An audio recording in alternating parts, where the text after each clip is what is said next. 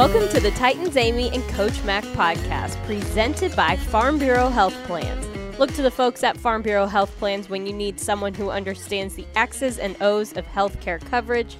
They've been protecting Tennesseans since 1947. I'm Amy Wells. I'm joined, of course, by Coach Mac. Mac, how's it going? Going great. Going great. It's good to be up here with you. This is a, a, a Titans radio edition of the Titans Amy and Coach Mac podcast because we have here with us, live and in living color, Mike Keith, voice of the Titans. This is weird. Why is it weird? Because usually I talk first. Yeah, well, welcome to my show. I'm Well- the captain now. Well played by I, you. I'm going to tell you something. You'll Well figure out. You'll figure out real quick, Mike. In this little interchange, she is in charge. oh, I know. Trust me. Well, I don't know if I'm in charge, but I am really excited to have you on the show. I mean, there's so many different things that you can talk about when you have Mike Keith on a show. I mean, Mike Keith is knowledgeable when it comes to obviously the Tennessee Titans. He's also knowledgeable when it comes to all things University of Tennessee sports. He's knowledgeable when it comes to all things Tennessee as a state, including all of the counties and where the Dairy Queens are located in all of them. I mean, Mike knows a lot of stuff, but I thought that maybe this would be a good opportunity for us to kind of wander down memory lane a little bit and talk about Titans radio. Okay. Because that seems to be where all good things really come from. Oh, look at you. Isn't that nice? Yes. But it's also real. I mean, Mac would not be here with us if not for Titans Radio True. bringing him back to Tennessee, his rightful home, I say. Well, I mean, Titans radio. People don't really understand. I didn't understand when I was coaching here. Really, the the the breadth and the length and the depth that this radio station covered. Yeah. It- not only in this state but in this region, because you know when you're coaching, you really don't you don't have time for it. You really don't. I mean, I knew Mike Keith and. And you know, when I was here with Jeff Fisher, we always appreciated his calls and the way that he, you know, accentuated a game, and it was important. It's important to the players. But as far as just really knowing how it operated, and then once you know, I was asked to come back and, and got immersed into it. I mean, it's a it's a far-reaching thing. There is no Titans radio without Mike Keith, without Larry Stone. Larry Stone. Yeah. Yeah, yeah. There, there is no, there is no, there is no Titans radio as it as it is today, and uh, it's a it's a fairly fairly important tent pole for the Tennessee Titans. Well, a lot of what Larry did, which was so important, is he wanted us to sound a certain way. He created a network and he treated the affiliate stations like they were the flagship. He did things for them, he went over and above. The level of service was immaculate. And I talk about service not just, hey, we need an autographed football for an auction at our high school, but also making sure the commercial breaks were lined up in a way that was easy to operate, making sure that all of the cues were done in a way that the board operator never had a problem, making sure anything technical was always taken care of. All you had to do was essentially show up, run the game. It was easy to sell commercials. We helped people sell commercials in local markets. I mean, we did that in Jackson. I'll never forget. We went on a big station in Jackson, Tennessee, and they took us on sales calls. We said, well, absolutely do it. And this was in the spring of 99, right after we had changed the name. And we go into something automotive. And we sit down with this guy, and he's a, he's a big deal. And Larry and I both start our two man routine. Well, the Titans are going to do this, and the Titans are going to do this, and the Titans are going to do this. And in the middle of the pitch, this guy just keeps getting up and leaving. he would walk out, and then he would come back, and we would start back in. We were unsettled to say the least. And eventually he looked at us. We're like, now let me tell you about the Titans and what the Titans are going to be about in the NFL and all this. He goes, who in the hell are the Tennessee Titans? And there you go. So it was a great lesson because I mean we had just Yeah. changed the name, but this guy was not a football fan, Ah. and so we backed up, and we said, okay, this is the NFL. This is why the NFL is a big deal. This is why people are going to be interested. This is what we're going to be about. This is how you'll benefit. And you know, the guy bought the biggest sales package that the Jackson station had to offer for that year. And so it reminded us, you know, how do we help our affiliates message this so they can make money off of it? Right. And so people throughout the region, especially because we started off winning 61 games in our first five years, radio stations added us.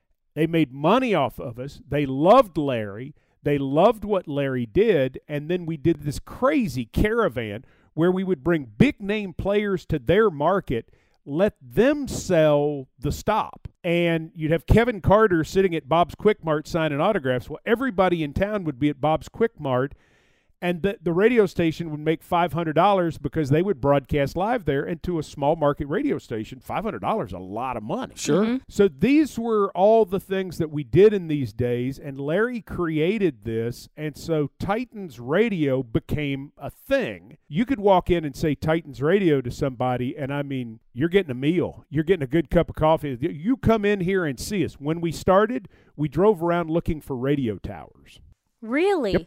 Sure did. We drove everywhere and we would see a radio tower and we'd walk in, we'd say, Hey, we want you to carry our games. Most people said, Get out.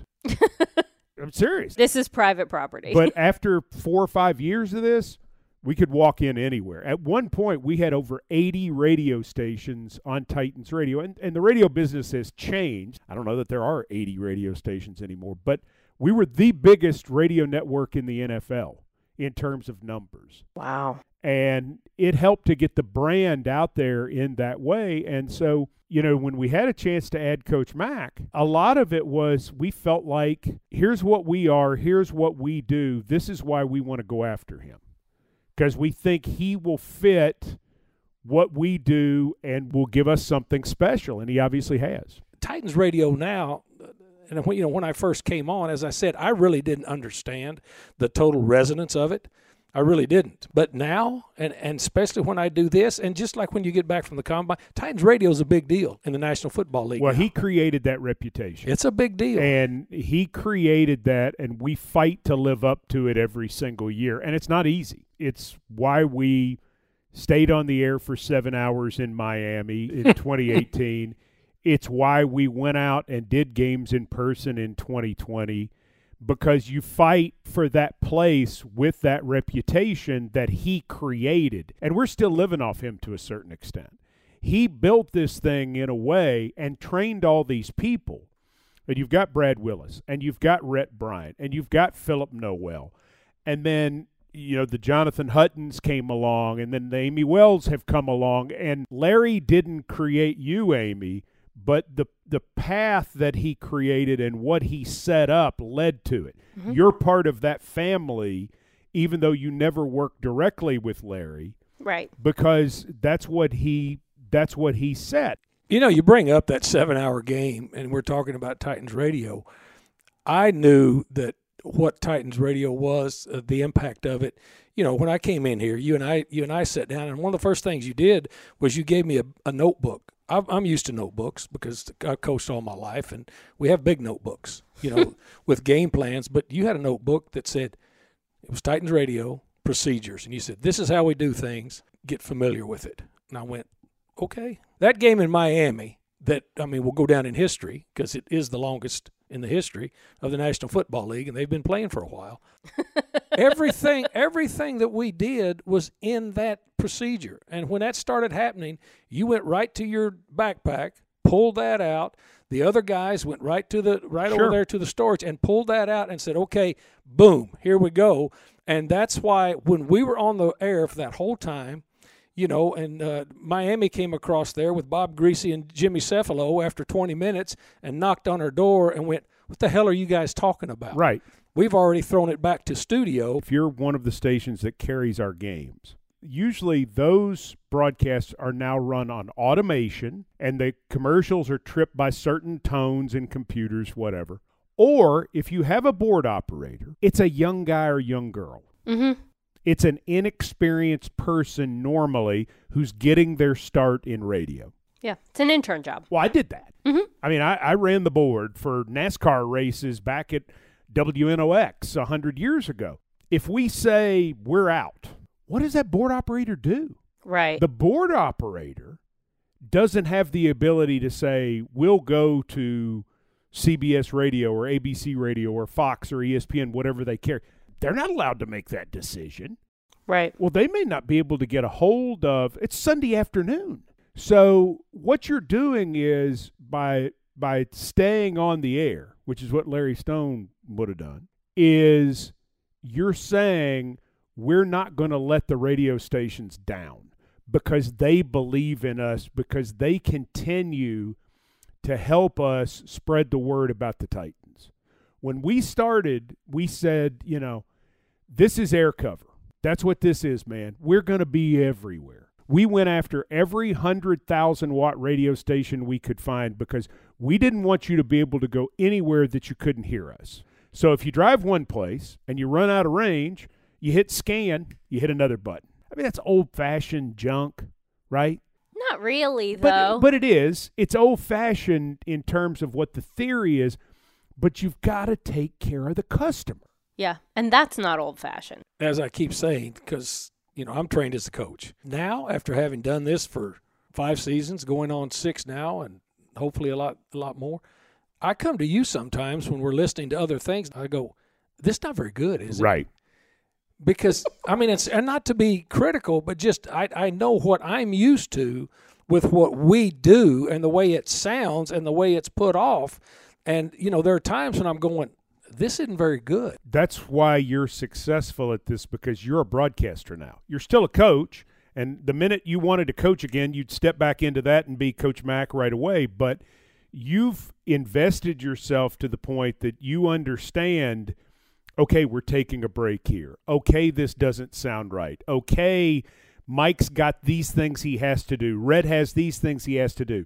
Amy's got this. The whole thing is when you make that investment in learning the craft of how everything fits together as you have, then that's what separates because you can get across to people things in a different way. It's like sometimes you'll be talking about something and I'm really interested in it, but it will hit me that maybe I don't quite understand the terminology. And so I'll ask you, I'll say, now, coach, what does that mean? Go ahead, and- Because I know yes, I know. Chris in Memphis, who's listening, we want to make sure that Chris in Memphis is in is in on it. Right. We want everybody to feel like they're part of something and they're 100% in on it. Not that they have to know as much as you, but that they know enough of the cadence and the language that they're in. You know what else amazes me too, and of course we'll let Amy talk pretty soon because she's part of this. Amy, who? Yeah, Yeah, that's what I was afraid was going to Yeah, yeah. happen on this but, show. But anyway, is that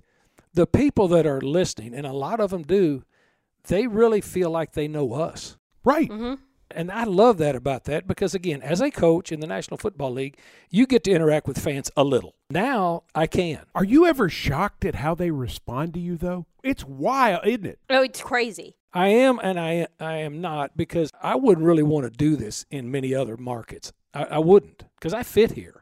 I mean, this is a southern market. I was happy to get back where they say y'all again.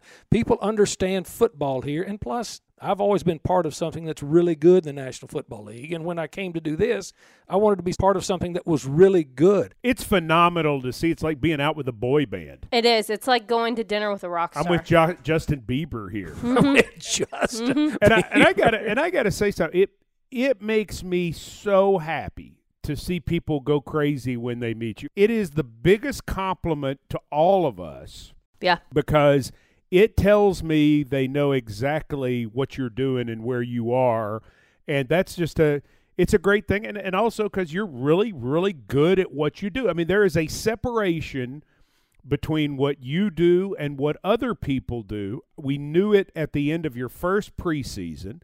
We got together and we said, you know, we've got to reformulate this thing to give him more, to give him a- as much as possible. Because, I mean, here's the thing you've got to give people what they want to hear. And what they want is Mac. Right. you don't play the non hits on the radio, you play the hits. I'll tell you, it has been the most special thing to see this. I mean, so much fun. I mean, so much fun. you're very kind to say all that, but all of us really respect what each other does. Right. because everybody's got a real role in this. I mean, I sit back in amazement sometimes watching Philip and watching Rhett and watching Brad Willis put this thing together. Mm-hmm. I mean, when we went to London and watched them set up in the stadium at Wembley, not in a booth, in the stadium, in the seats, and all the things technically that had to be lined up and taped and, and, and hooked in, and I went, whoa, these guys are really, really good. They're amazing. They're amazing. Part of being something that people really care about, when you're working with people that care about it, then that makes it all worthwhile. It's just like being on a really good team. Mhm. When everybody really cares, nobody cares who gets the credit, but you know you got a good thing going on. Well, that's the part that I see. It's like when Amy advanced to be not just the sideline reporter, but last year to become the pregame co-host with Rhett. it's outstanding. I, I mean, it, it's fantastic because she worked for it. Well, sure she did. I, I mean, she worked for it for nine years. she nearly lost her life during that Well, she nearly game. died. Yeah, she nearly died. I During- almost during the- during during the- let- Let's go back to the seven-hour Miami game, and I'm sitting up there. Her and- first game. No, no, My her, first her game first on game sidelines. sideline, and then we got lightning striking. I mean, it looks it, it, it looks like a Marvel movie. You got thunder and lightning, It and was big crazy. big bolts and stuff going on, and and all of a sudden she's down there with her rabbit ears on with her microphone, trying to pick up a signal so she could tell us what was going on. I go.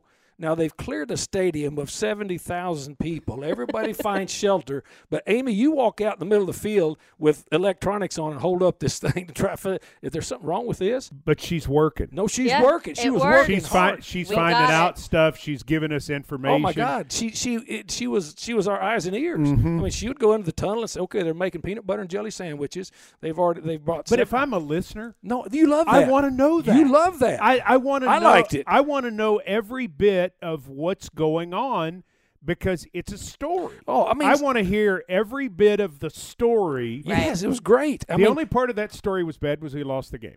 We did lose the game, and that was not great. It's the hungriest I've ever been on a football field because, man, seven and a half hours is a long time if you haven't eaten. But- I but was so hungry. She was giving us that was the greatest insight ever. She was saying, you know, Brent Akers and Chris Matusak just brought in seven thousand loaves of bread. they went to the grocery store, Yeah. bought all these loaves of bread, and they were buying out whole concession stands Right. of like pizza and whatever they could find because the guys in the locker room were hungry and they were freezing. Right. Because in Miami, they don't give you local control of the heating and Yeah. air in the locker room. Welcome to the visitors' Yeah. locker room. so all they over. turned the air in the visitors' locker room down to like four degrees. Guys were coming out wrapped in towels, freezing. They're all in the hot tubs with their shoulder pads on, trying to warm up. It was the craziest experience. But yeah, I mean, it's one of those things where you just say what you're seeing. But it's a dedication to making it good. the first person who came to me and said we should promote Amy to that role was the guy she replaced, Jonathan Hutton. Yeah. Every member of the crew came and said that Amy should be promoted to that role. Well, that's very nice. Well, it's it's cool, but I mean, it, it's a lot of being with a group of people that you enjoy working with. And listen, I mean, we're not perfect, and I'm not saying we invented broadcasting. Pretty close. I think the the attention to detail, I marvel Oh, at that group's attention to detail, and it it really keeps you humble and really makes you work hard because you want to live up to the standard of everybody else. I've had opportunities to go do other things since I've been doing this and get back Like into what the things? back what are you in- talking What could you Lay it possibly man. want to do? Name it's names. your podcast. Come back on, back into the league and coach and do and do this nationally and you know Yeah, all, I- Mm-hmm. all of this stuff. But this is good. I mean, why do you why do you leave something good? It's Well- kind of like Tom Brady all those years at, at, at New England. Right. Why leave something good? the relationship with the team is a big deal too. Ooh. It's- Right. It started with Jeff Fisher, Yes. and it has continued through the years. There were a couple of years wasn't. Uh, uh, I'm not fine. going into that. I, fine. Can I just say I was here, it. I was here with Jeff Fisher for a lot of years, and I've told you this before how much respect he had for you and Well, Radio. that's really nice. and, Because, and Jeff mean, Fisher himself was on those caravans. Hey, listen, Jeff Fisher treated us like gold, and Mike Vrabel and, Oh. and Jon Robinson. They're the best. I, I mean, to have that relationship to where they will trust you to work with you and say, "Hey, you can say this an hour before kickoff."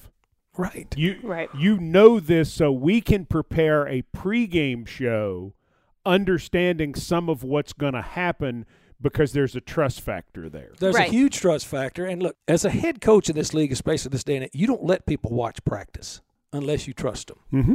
You and I and Amy and Ashley Farrell are allowed by Jon Robinson and Mike Vrabel to watch every minute of every practice That's right. because they absolutely trust us to keep it right there. What a blessing. Oh, it's it, it's it's it's so huge, and you're such a part of it.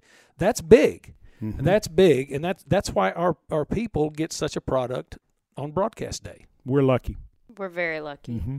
Can we talk about some of our major Titans radio moments? Sure. And I just have a few that I want to buzz through and get your reactions to, and I also would like to hear some of your guys. Well, I got plenty. I know you do. We've talked about the longest game in history. That was crazy. Long. Uh, it was it was long, but I mean, what a amazing experience that was. The 2020 year was wild and crazy, being one of two radio teams that traveled to every single away game in a year where it took us planes, trains, and automobiles to get places, and from week to week, we didn't know what was happening. Mike, when you look back on that time, what do you remember the most about that 2020 season? It was an honor. I mean, it really was. It was an honor to sort of tell that story in a way because there's there's a big part of me that started off as a reporter. That's where I began.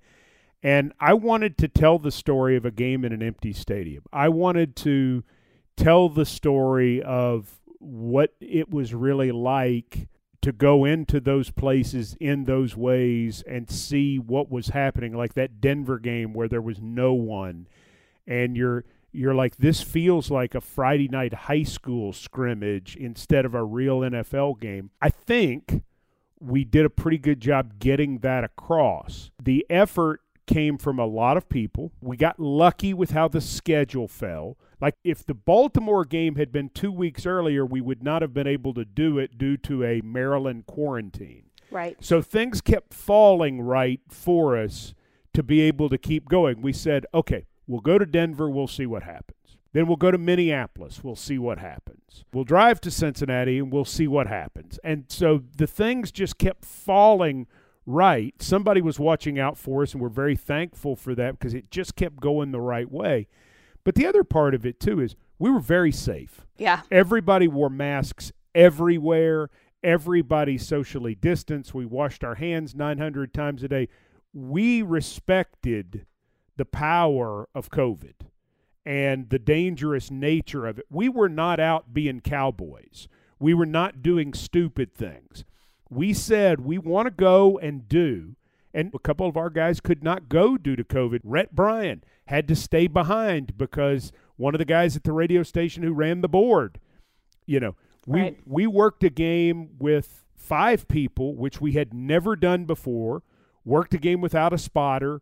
Worked a game without a statistician. All of these things. What will always get me about that year was it so restored my faith in people because the people we dealt with were so nice to us. They were so nice. The the hotel and the airlines and and if we did get to go to a restaurant or whatever, people were kind of pulling for you. Mm-hmm. They're like, "Hey, we're all in this together. We'll have patience with you. You have patience with us, and we all sort of work together." There's only two clubs that did it. To me, the thing that was so cool about it as to when it was presented, because COVID was a massive, massive hit to the whole world. And it was presented to us. Look, you know, numbers wise, you cannot be on the team plane anymore, which Titans Radio had always traveled on the team plane. Right. Every member of the Titans Radio crew went, okay, That's how fine. do we how do we have to do it? That's fine. And so we did whatever it took. I mean, you were the travel agent. We Right. di- We, did whatever we had to do to get it done. And to me, that just points up not only what this group is, but the importance of it. And you're right. We we were taken care of very well, but we were also all very cognizant of the fact that we needed to even be extra careful about COVID at the time because Right. none of us could go down Right.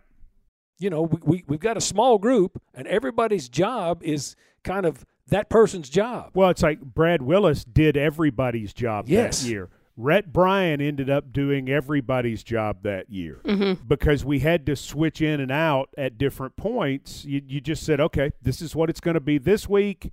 It's not like we can bring in somebody to the group. No. It's not like we can hire a freelancer at the site. This is what we got. And so that's what we did. And it really took me back to the early days of broadcasting. Lindsey Nelson from Columbia, Tennessee, probably the first great television sportscaster in our country's history. He said at the time, he said, if you can call high school football minor league baseball, you can call anything because you generally can't see. You generally have no information. A lot of times you don't have anybody working with you. And that's how I started. I started hanging out the window trying to broadcast a game at, at, a, at a high school in Knox County. And I'll never forget thinking, surely it gets better than this. well, in, tw- in 2020, you weren't necessarily hanging out a window, but it was like, okay, this is this is what we got. Right. And if you grow up in the business that way, you understand that, oh, well, I mean, if, if you were going to be a diva that year, it was not going to work. Mm-mm. If you were. No, no. if you were going to be some whiny, oh, my headset doesn't sound exactly the same, or I don't have the caviar for the booth, or and listen, there's some people in the business like that. Nobody in our group. And it just it was like, okay, here's what we got. We're all going to pile in the van and we're going to go to wherever and that's the way it goes. Two of my greatest memories of that year, uh, first of all, is when we we went to Denver and they were brand new too. Nobody knew what the protocols were. Nobody knew how to do anything to get into a stadium. Oh yeah. And so we go early, and, and you know we're lined up in the line, and, and you know the sun's it's hot there at Denver at that time of year, and that sun's really close to the earth because you know there's no layer of air in there. So we're standing in the line, and it's smoking hot, and you got these poor people working up here. They really got no clue what they're doing. They've got it all set up where you've got these nice digital things that you got to scan to your phone, and get, well, them work because there's no Wi-Fi out there. Nobody thought about that, and then and then it's hot and you're sweating. So Mike Keith is the only one that can get his to work. The rest of us are standing there like a dog looking at a typewriter,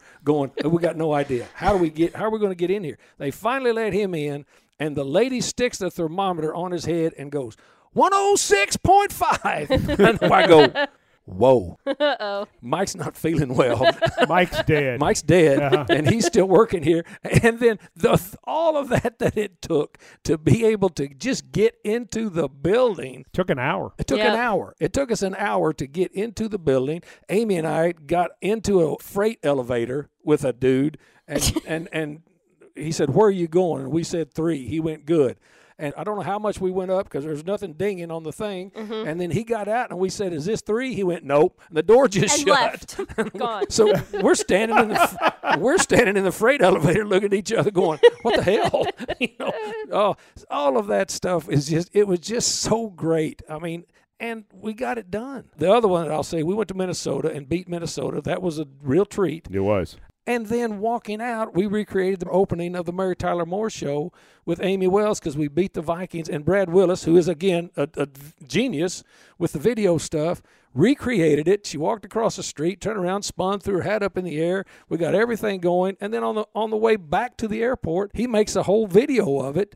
That, that has the kitten saying sack with Mike Keith's voice. The best thing ever. And then, and then the next day, COVID hit the team. The COVID Yeah. hit the team. I mean, it changed the the arc of, of that season. But I mean, it was just so many things. oh gosh, and then driving through the snow in, in Green Bay. Oh, and- the, the great! That was one of the greatest things. Uh, Mike- Mike- great is relative. My life flashed before my eyes. Yeah, but and Mike- Coach Mac said, "Hey, why don't you turn on four wheel I said- drive here?" I said, "How about this?" I said, "Mike, I don't know much because I was sitting in the front seat with him, and he's always the driver, and he's driving, and you know we're spinning a little bit, you know, doing, lot. We were doing doing some 360s, and I said, "What's this button right here that you twist that says snow mode?" I said, "How about trying that?" yeah, Huh, that was, a it was idea. better after that. That was a lot Yeah, better. it was- had it was- traction on all four using wheels. using four wheel drive really seemed to help. Snow mode. you know, when you rent a car in Green Bay, look for snow mode. yes, Yeah. that's a In fair point. It's in on December. everyone. Yes, Well, and there's so many different Macisms that have Oh, yeah. come out over the years. M- I mean, just off the top of my head, we've got not yes, hell yes. Buffalo, Yep, we've got good job Sloman. That was Houston, a, 2020. yeah, p- send us to the playoffs on that one. We've got Ford over Rooster. It was really a contact made by a Titans player on an opponent that really hurt mm-hmm. Yeah. the opponent. And it just drew me back to my days in East Texas driving down dirt road, Ford pickup truck, and that rooster runs out in the road. You got no chance to miss him, and Ford Ford pickup over truck wins. Ford over Rooster. But do you have to brace yourself for Macisms? Do you Oh, no. anticipate them? Oh no, I love it. I think it, I mean I think it's fantastic. I mean I know they're listening for him. I think it's the greatest thing in the whole world. I think it's why you listen is you listen for the personality of every broadcast. and Titans Radio has taken on his personality, which is so great because people enjoy it. We're not doing a, you know, a joke a minute broadcast. No. But every once in a while when that comes out, it's fantastic. Because it's organic. It's totally organic. Well, it's all organic, and I mean, most of me is the thing. The thing though, where I'm so fortunate is, and I've told Mike this, and not to embarrass him, and because you know the person I'm getting ready to compare him to lives right here now. And I remember Tony Romo and Jim Nantz did their first game here mm-hmm. with us, and I remember you know talking with Romo, you know, out just out in the hallway, going, you know, how are you feeling about this? I said, you know, this is. I remember when I started, and the thing about it is, Tony Romo's successful right now because guess who his guy is? It's Jim Nantz. I'm successful because my guy's Mike Keith. I've put teams enough together to know this guy over here is really good because of this guy. You know, it's not just one a one off. But every now and then I'll throw a little bit of Coach Mac in there because that's just all I know how to be. Every little, I mean, it's going to be once a quarter. We're getting it once a quarter. People live for it. People Yeah. people live for me making my comments a lot of times on the officiating because as They a, like that. as a coach I could never really say anything. Now I can. And I, I look, I, I respect officials a lot. Sure. I don't like it when they don't do the game right. Right. I do like it when you get so upset when they won't set the ball and you can't get your down and distance and you can't call it. And I really like that because now I can really go in on it. And he does. he I does. do. Often. Matt, can you believe that you celebrated your 100th game? I really had no idea. But uh, you know what that points out, guys, really? As to how much fun you're having doing it. When all that was presented to me, I went, really? Ta da, you did it. Doing games and getting ready for games, just like our preparation meeting, you and, you and Rhett and I every Thursday, those prep meetings to me are really fun. They're fun because they're informative, they're important. But doing the game is, is so much fun because of this. We prepare a lot, but we're in the moment. We're in the moment. And when you do a game with Mike Keith, it doesn't matter. You're going to do it with windows open. I mean, as cold as I've been in my life is some of these 100 games I've done with Mike Keith, and the window's going to be open. Because people will ask me that if they don't know this. Oh, Mac, you really must enjoy this now because all the years I coached, I'm on the sideline. You're all bundled up. And they said, You really must enjoy it. You guys are going up here. Weather's going to be terrible. You'll be in the booth. I went, No, no, no. In fact, they're big windows where a lot of it can come through.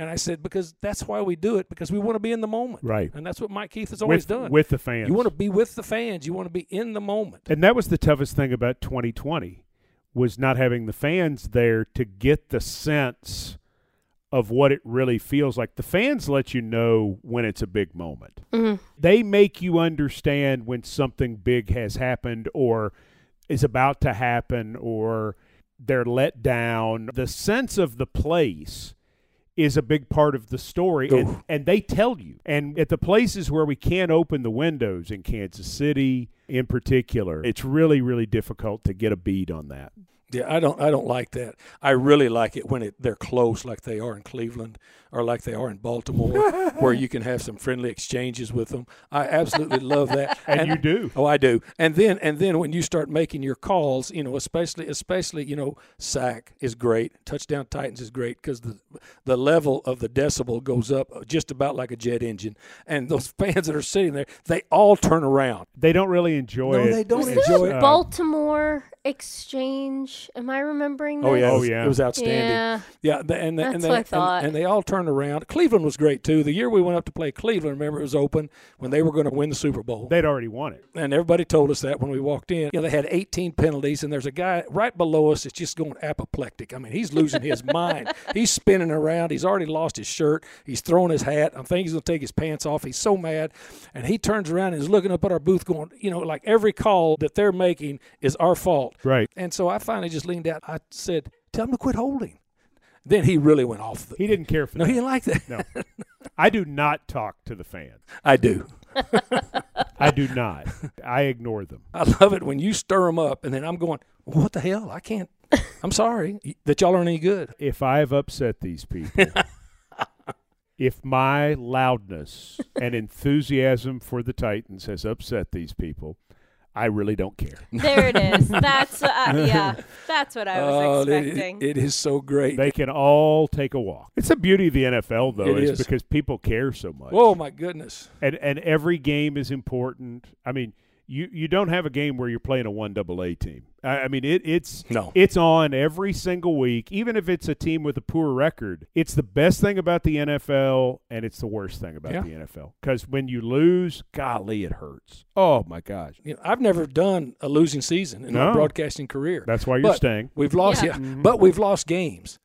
And I can remember the times when all of us would be standing either in the booth at home or in the parking lot or just kind of staring off into because we're invested. Oh yeah, Mm-hmm. We're invested deep, just like our fans are. But I mean, as much as as this organization embraces Titans Radio and makes us part of it, well, then you feel every bit of it. oh gosh. You feel every bit of it, and I think that comes through in the broadcast too, because people know that. so somebody asked me the other day. They said the Cincinnati game must have been hard. And, Yeah. and and it was no doubt. But for me, it was the aftermath that was much harder because when you're doing it, you've still got to do the work. Right. I mean, the guy makes the field goal. I mean, you've got to call it Yes. professionally. I'm not going to get on there and go, oh, is this, uh, you know, that's, I'm not doing that. Right. The guy made the kick. They win the game. Tip your hat. Give them credit. And you know, you're you're working it. That's how I was taught. You know, we're for the Titans. You know that.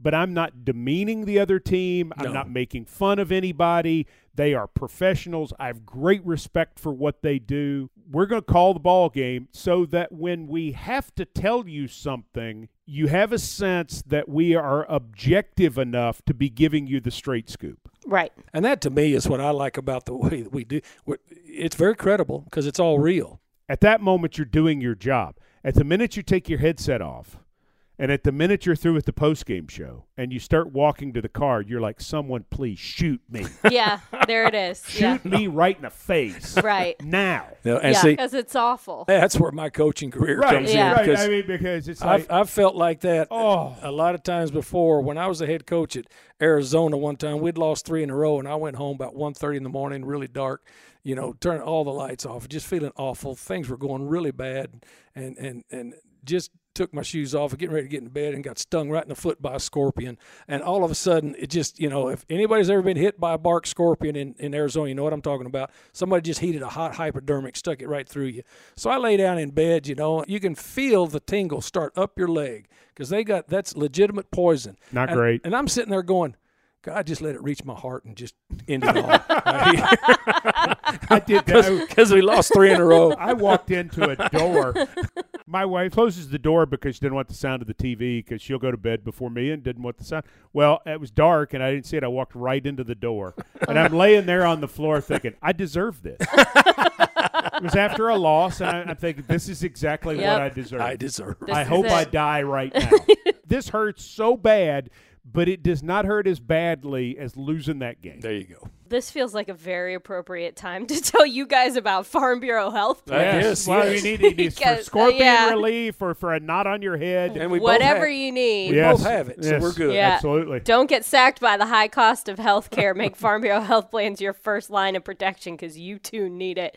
They've been protecting Tennesseans since 1947. You guys, we could sit and tell stories all day long. I mean, this has been absolutely incredible. But wait, there's more. There's more. There's more. That's what you get on the Titans Amy Coach Mac podcast. You- More. Everything Tack 'em. you want and more. Tack 'em. because we did, and Mac mentioned this way at the beginning of the show, but we did spend some time in Indianapolis, and one of the people that we ran into when we were there is someone who is also incredibly familiar with doing things the right way and working and grinding to get himself to a place that is pretty incredible, and that's Arthur Smith. He is a former Tennessee Titan all the way through. Coach Mac, you worked with him when he was just starting out in coaching, and now he's the head coach of the Atlanta Falcons.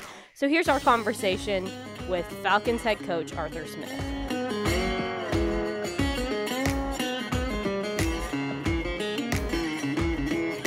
So, Arthur Smith, when you were working for Dave McGinnis, did you ever think you'd be sitting here being interviewed by Dave McGinnis as an NFL head coach? Well, I certainly wanted to, to do the same things that Dave had done in this this league, but uh, I don't know if I ever envisioned him interviewing me now here. Uh, God, what, 11 years later? How about that? I mean, this is the Titans Amy Coach Mac podcast with two outstanding guests, Mike Keith and head coach Arthur Smith. It's really cool, Arthur. You know, I, you know, you and I've talked before, but uh, let me ask you this: I was a head coach once, a first time head coach. You were prepared. What was your biggest surprise when it really started coming down the day to day? Talk to us about that. Yeah, it's really how you're going to manage your time. Because uh, people are going to come through, and, and you know you want to be open to everybody, but you don't want every five minute conversation turned into 30 minutes. Because uh, you look up, it's 10 o'clock at night, and you haven't done all the things you needed to do for that day, and it keeps you up. So you got to stay efficient, be respectful everybody, but be very conscious of your time. You know what I found out too, Arthur, that really helps is you've had a year now. You're familiar with your building mm-hmm. because there's so many things that come up. I mean, every time someone knocks on the door to a head coach's office in the National Football League, they never stick their head in and say, "You know what, Coach Mac, Coach Smith, you're doing a great job." I just want to let you know that. That's not what happens when they knock on your door. But now you've been in that building long enough, you know who to go to. Absolutely. And you know where some problems can be solved. I mean, that was the big thing that I found out, you know, so much. I'm talking about in the building. I'm not even talking about on the field. To me, and you tell me if I'm if I'm wrong, the field is really a sanctuary. Oh, no doubt. You know, it's almost where you can escape um, and do what you you know you love to do. And, I, and there's certain beings. Trust me, I, I feel fortunate to have this job, and I love the job. But you're right. We're all football coaches at heart. You want to be on the field, and it is your sanctuary. And that's a great way to put it.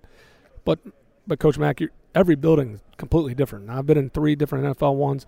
In Tennessee, I felt like I was in three different ones just because of the transition as the 10 years I was there. So just learned a lot, was on a lot of different staffs.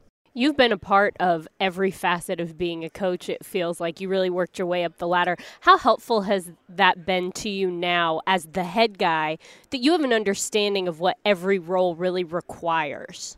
Yeah, I think you have a lot of appreciation for everybody's job. Uh, you don't want to lose sight of that because you still have the understanding that it takes time. You know, it's not you get these reports or things; it just doesn't happen out of out of thin air. And you've got a just a great appreciation that, and you know what it takes everybody in that building to win, and everybody's got a job to do. I know your dad's backstory from when he started mm-hmm. Federal Express at the sure. time, and as a CEO, it feels like your experience now as a head coach matches up with what he's done more than ever before in your life. Are there things that you've seen from your dad that you've talked to from your dad that you now use as a head coach? Oh yeah, feel fortunate as, as as anybody, you know, to have that kind of mentor as your as your dad. I mean, he's going into five decades, and that company certainly changed and evolved, and that's what you have to do in this job. I mean, it's not the same year in and year out. They change the rules, you know, different set of circumstances come up, but we have a lot of great conversations when I'm driving home at night. You know, uh, the thing that I found out too, Arthur, when you put a new staff together, you know the people, mm-hmm. but you really don't know them as a unit. And everybody has a slot in that unit too. How much more comfortable are you now going into year two with a slotted staff that you feel like now you can kind of get everybody in sync even more? Yeah, it's huge. Uh, you've gone through a season with them. You know you don't want to delegate, but you know where you need to maybe spend a little more time and everybody has different spots or different stages of their career, but that staff chemistry is huge. Being at an event like this, I mean, it's the combine, it's a big right. thing. We've watched you kind of work the the car wash of all the media things and how is that different because last year this wasn't a thing that was happening. So this is your first experience being at an NFL event as the head guy. Right. It's uh, certainly different. Uh, you know, last year we were you know where we were with COVID and everybody, and they're in a transition and a lot of unknown, and everybody dealt with those same set of circumstances. But it's good to be back. It's good to catch up. Like right, doing what we're doing right now. It's good to see people. You miss people you work with, and and obviously you spend a, ten years someplace. Uh, it's good to catch up. What do you respect more about Mike Vrabel now that you've been away from him for a year? Well, there's a lot. Learned a ton from Vrabes. You know, miss working with him day to day in, day out. We stay in pretty good communication. Got so much respect and I think you have a new appreciation of the things that come across his desk that he did a great job. That you know, when I was a coordinator, there's things that that didn't pertain to me, and you know, he was able to shield those, and that's a good thing. So I can't say enough good things about about Vrabes and, and really the opportunity he gave me in Tennessee. You know, I was I was there with you a year, you know, Munch's first year, and that was a different type of year. Then I left and went to the Rams, you know, with Jeff Fisher when mm-hmm. he was in St. Louis. And when I got there, you know, the first thing I told him was, "Look, there's a young guy back there in Nashville that we need to try to get on this staff if we can." Well, the Titans were very smart in never letting you get to that to that to that situation to get away. The thing that always impressed me about you, Arthur, and I can tell you this now, and we've talked a lot, is during ball games regardless of what went on or whatever you you were very non-pulsed. You were you were able, even as a really young dude, to keep your wits about you during a ball game. That was so critical, and that I think that's why you generated trust from so many different head coaches that came through there. Because look, a National Football League game people don't even understand the chaos that it really is. Oh yeah. I mean, and it's a chaos. But you were always able to, and that's what I used. I used to tell Jerry Gray. I said, you know what? I said that dude right there, it- when it's going hot, he's at his calmest. What what what do you find out now about as, as a head coach? Because during a ball game as a head coach, you you were in a different world now, a different world. What do you find out was different? Yeah, I mean you you know all those jobs you had before. I think the most underrated job to be a play caller is if you're the guy calling in the defensive personnel, and it's an underrated job. And I did it for four years with with different coordinators. Everybody's got a feel and a rhythm, especially when you're the defensive guy and you're calling in the offensive personnel. And that, that was a great job to have. And and I'd say the hardest year to do it was when I was at Ole Miss. Because you got hundred guys on the sideline, nobody understands. Like they're same personnel. You got people wearing the same numbers, and they, they all Oh. kind of number tricks on you. Not that I, you know, forgotten some of the, the tricks that Malzahn did at Auburn and sneaking guys on. I haven't forgotten, but it trains you to make decisions on game day because you've got to make a decision because the play caller's relying on you.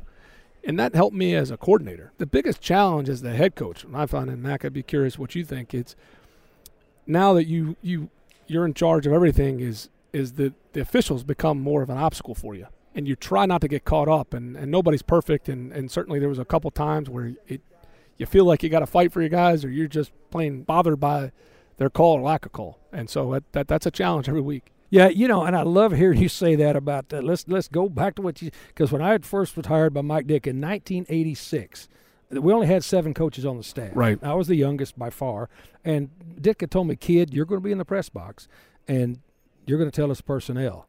And I was shaken Sure. because the thing has to happen like this. Mm-hmm. But what you, I, I love what you say because it hasn't changed No. over the years. That job, because nothing happens until that job is done correctly, and you only have one chance to get it right. Right. To get it right. You know what? It really helped me now. Now that I'm broadcasting with Mike Keith, I can sit up there and I can say immediately what's in the game, what's in the game. What, but that all goes back to when I first started. I was just about petrified. You know, Sure. the first time I was up there because if it's not right, you can't get it done. No. I'm so glad to I'm so glad to hear you say that. Look, the official thing, the official thing to me always was this. And you you try to remove yourself from the personal aspect of it Mm-hmm. because you know they're trying to do a good Sure. job. The, the, I never really bothered me about the quantitative calls. The thing that used to upset me and still does now that I'm a broadcaster, Mhm. I can say anything I want about the Yeah. officials, and I and I and I do, yeah, and I do. Yeah. And, and so now the thing that, that that that used to bother me, it wasn't it wasn't the calls, it was the administration of the game Right. if the if, if the spot's not right, if the if, if if the administration of a penalty is not correct, if the, those things bothered me because all of a sudden now you as a head coach, you know all the rules. I mean, I know how you were back then when I was Mhm. with you. You know the rules, and you know you know the insides and the outs of the rules. And if the guys doing it on the field don't know it, that that really used to throw me off. Sure. It, it, it is frustrating at times because there, it, there is a lot of emotion to it. And then, know, some calls are very subjective. And you get in there and you're a critical part of the game. And especially with, with the taunting stuff. I mean, you know, you make that call. That's a 15 yard penalty. That's a personal foul. And, and, you know, we had an incident in, in, in the Buffalo game, you know, possibly going to a one possession game. And then you make it. And now it's, you know, third and goal from the 16 yard line. So, there is a cause and effect, and, and they have a tough job to do. And you just want consistency, and then the team you can't panic because the team's going to feed off you. Uh, so, like I'm sure, I'm sure Ditka was, was great with the officials. Mm. Oh, yeah, yeah, yeah, yeah, yeah. Well, let me tell you something. Everybody fed off of him. Here's how they fed off of him. Here's how we all did. As soon as he started being Ditka with the officials, everybody scattered. scattered. You wanted you wanted no shrapnel from any from any of that. Yeah, Oh man. So Arthur, as you head into year two as a head coach with an entire year under your belt now, what do you do differently? Are there things that you'll change? Are there things Sure. that you loved and you want to keep exactly the same? yeah. There's things you look back on. And I think that's the thing. That's a challenge is to be objective and, and with yourself. What are- what are the lessons learned? Okay, you know everything that's happened in year one. You know, there's a honeymoon period, and there's so many decisions you have to make, and you get through it. And now you've gone through it for a whole season. All right, we, and you go back, no different than we do on Mondays from a game, and that's the hardest thing, especially as a play caller and as a head coach, because you really got to be critical of yourself. Not to be like a martyr, but just to say, hey, if, if you don't do that, you're going to repeat that mistake, and that's what you're trying not to do. So one of my favorite moments of the 2021 NFL season was you giving Matt LaFleur a hard time in the press conference. Do you think people knew you were joking around that you had that relationship with Matt because I was watching a couple commentators talk about it and they're like, "Wonder why he's saying this about Matt LaFleur?" And yeah, yeah, I probably was bored, and, and uh, they gave me an opportunity, and obviously, uh, you know, Matt's a friend of mine, and well, well, and he'll bust anybody's chops too. I mean, it's Yeah, not it's no, not like he takes any prisoners. Yeah, I know. It's it's actually kind of funny the culture we're in right now, and everybody, you know, they they don't realize like it's it's okay to have a sense of humor. You know, the other thing too, Arthur. Speaking of that, the, uh, you know what I found out, and again, it, it'll last you for your whole career, even when you're, you know, a long time from now, when you're done, like you know, like I am. That that group that you become a part of, that stays with you all your life. It Mhm. really does. I mean, that's a that's a that's a special group that you've joined. I mean, it's it's it's hard to get there, Mm-hmm. but the fact is, uh, and I know that you're doing this.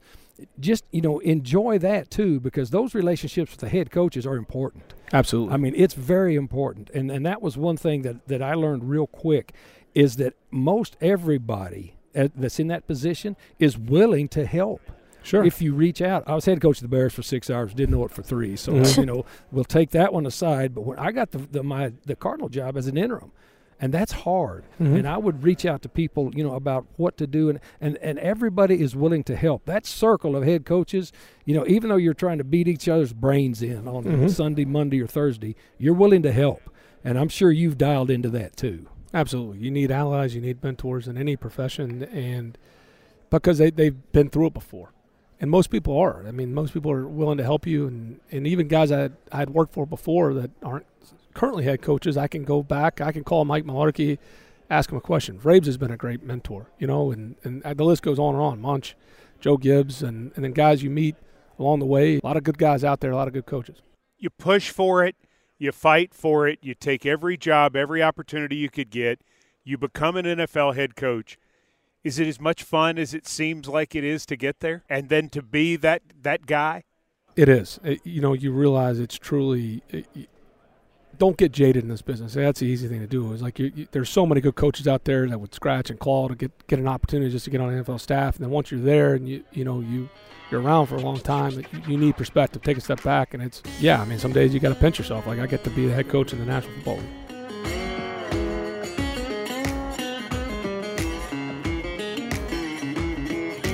Mac, how proud are you of Arthur Smith? You saw me hug him after the interview. Yeah.